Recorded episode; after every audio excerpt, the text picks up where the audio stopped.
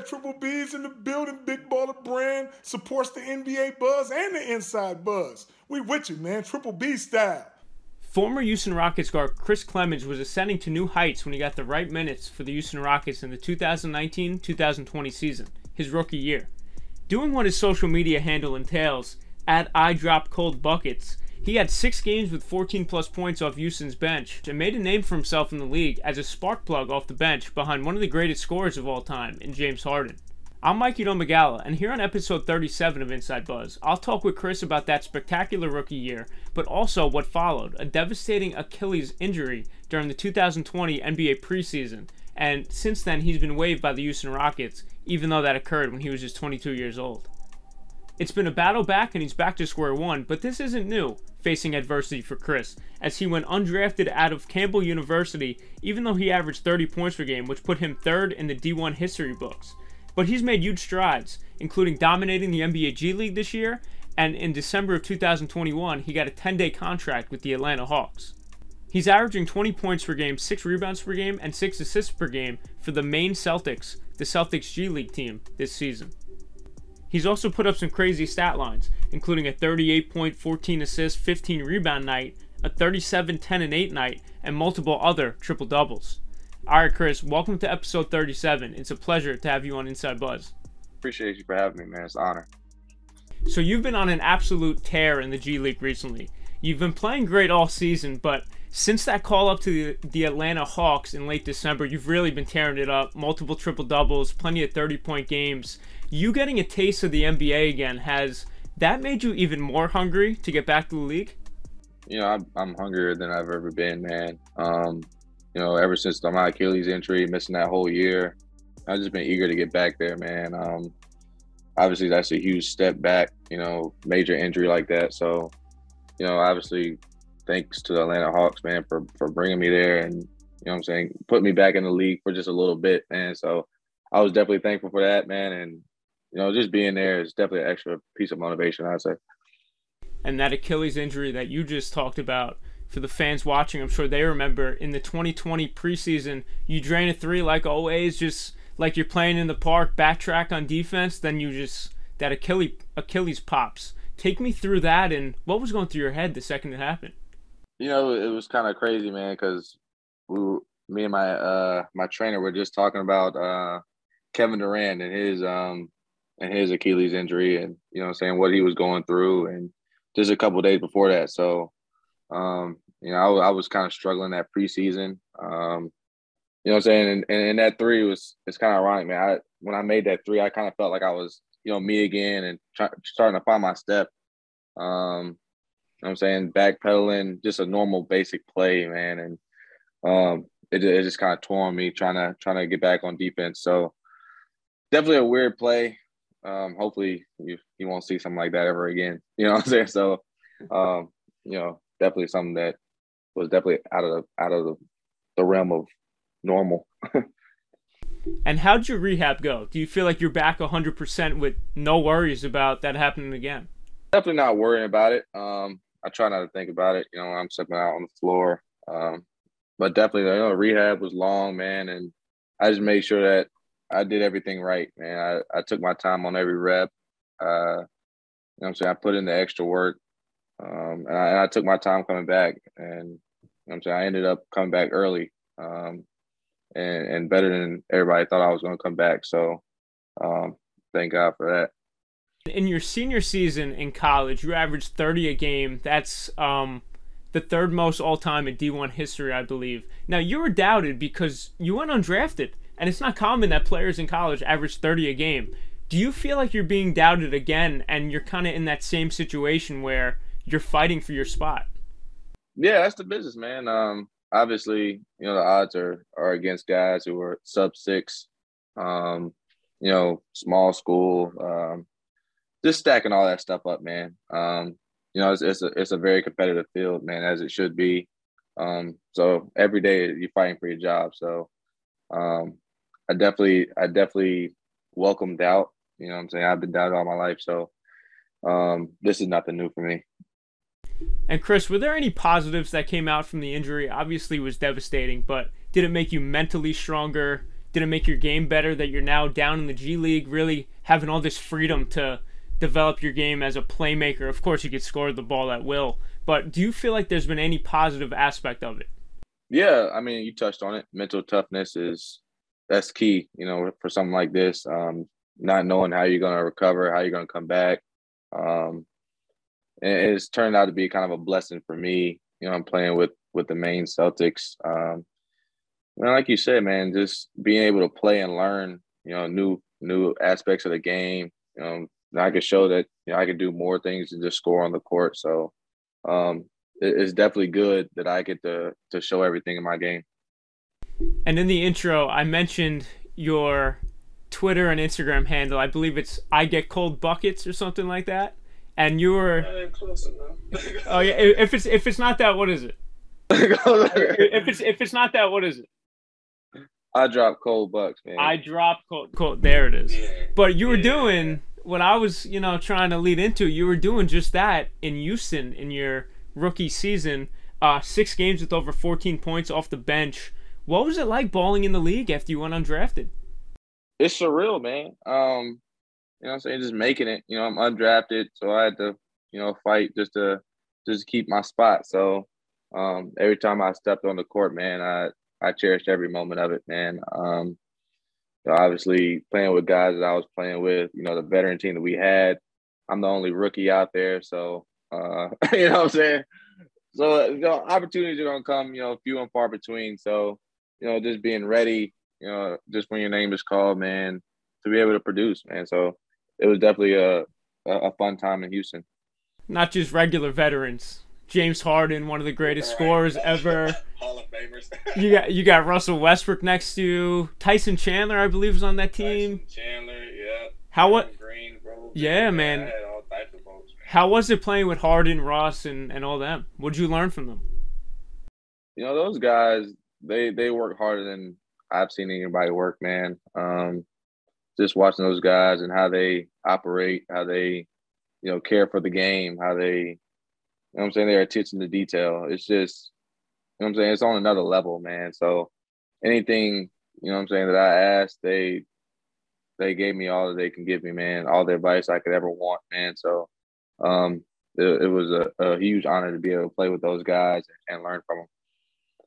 And your NBA debut, 16 points, 22 minutes against the Miami Heat. Tell me what comes to mind when you think of that day. I, I remember being super nervous. Uh, for whatever reason, I was just super nervous, man. Um, but I was also excited, man. You know what I'm saying? First time we put on an NBA jersey, and you know, it, it's it's everybody's watching, everybody's excited for me. I'm just like, I just want to play good, man. You know what I'm saying? I just I just want to do my job.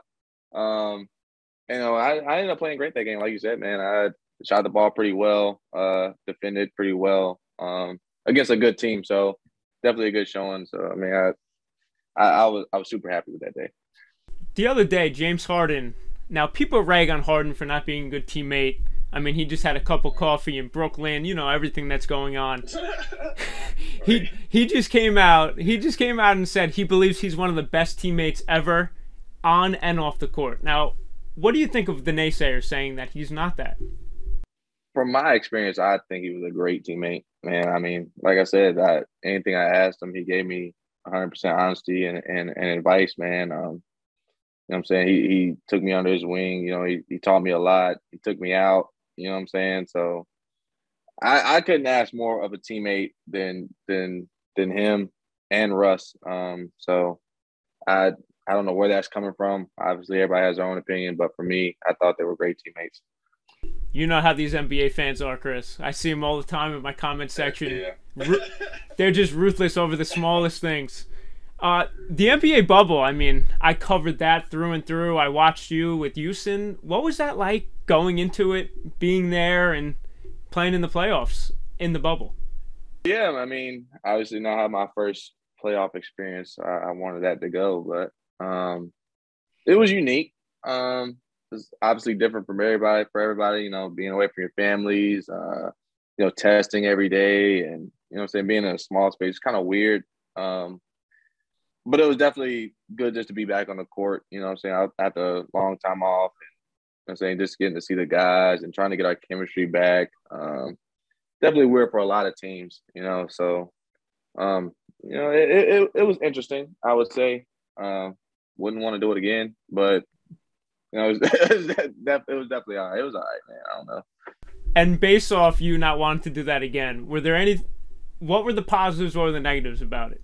Um, obviously, the positive, the positives is that you know we got to play, um, and that's what everybody ultimately wanted. We just all wanted to play, um, and and that turned out great. Obviously, we played for a good cause. You know, that's when the Black Lives Matter thing was going around, and and still is. Um, and we were able to use our platform, you know, as a voice, and everybody kind of tuned in and watched that, and and it was good for the movement as well. So um, definitely, definitely a huge positive there. Um, you know, like I said, man, just negative part is just you're away from your family for a while, man, and you know you're kind of in a small space, sort of. You know what I'm saying? So kind of seeing the same things over and over again is kind of hard for people, especially me. So, um, you know what I'm saying? That's, that's just pretty much the only negatives about it. Uh, testing every day is kind of tough.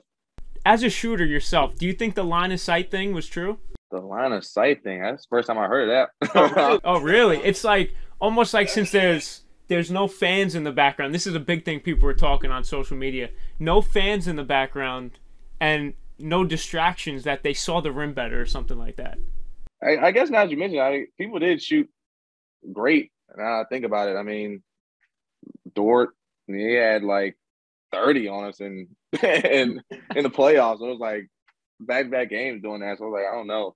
Um, I guess. I mean, they might have a point with that. I don't know. But I, fans, I mean, not having fans there is, you know, people do play better without the distractions. I say. Um, you can hear you can hear more things. You hear your coaches' calls. You know what I'm saying? It's it's definitely a different aspect. Um, you know what I'm saying? You don't have the luxury of playing at home in the playoffs, so or or the disadvantage of not playing at home. So it's just pretty much neutral site games and you know what I'm saying, it can go either way that way, you know what I'm saying? So in in the bubble and even in, you know, that whole rookie season, you face off against great teams, great players. Did you have a starstruck moment in the league? No. no, no, I didn't. Um you know what I'm saying? I I I I don't really look at guys as you know what I'm saying, idols. I kind of just look at them as, you know, competitors and, you know, guys I'm I'm trying to just compete against and, and learn from um, on a day to day basis. So I, I, I wouldn't say I was ever starstruck with,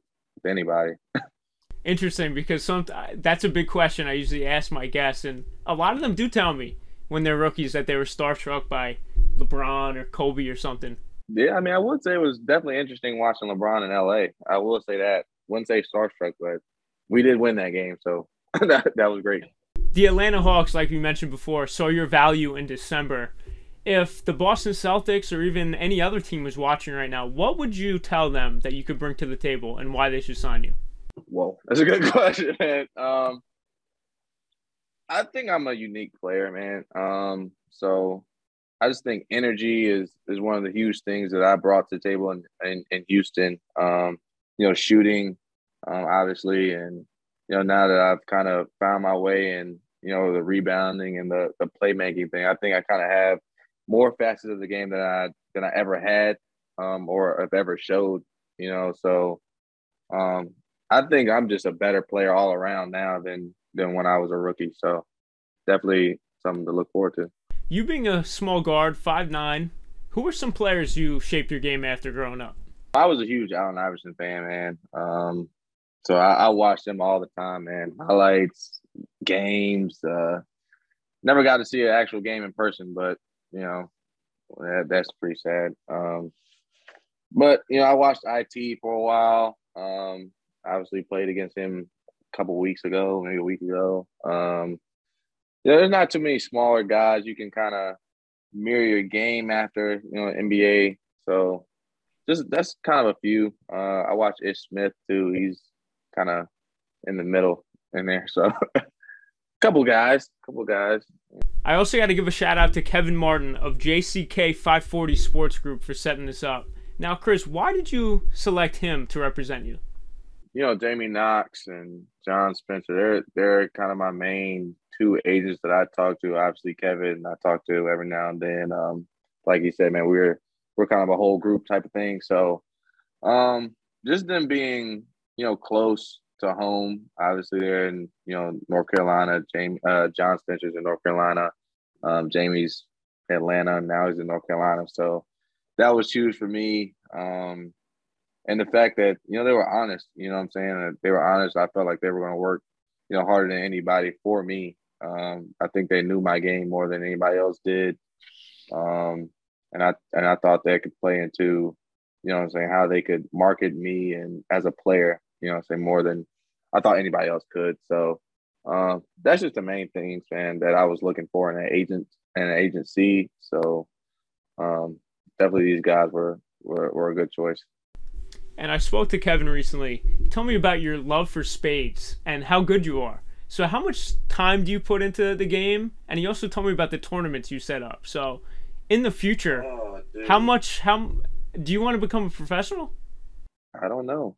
I don't know if they did. I I would for sure. I mean, I'm probably the best bass player that's ever walked the face of the earth. I mean, I don't know.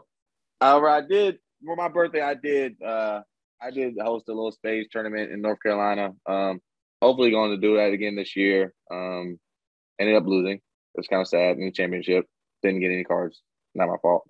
But you know, I love the game. I play it like every day. I, I had the apps. You know what I'm saying? We we played we played spades in the bubble. You know, we are playing all the time. You know what I'm saying? So I definitely love the game. Um, like I said, man, yeah, I'm I'm probably the best. That's best in the league, best in the world.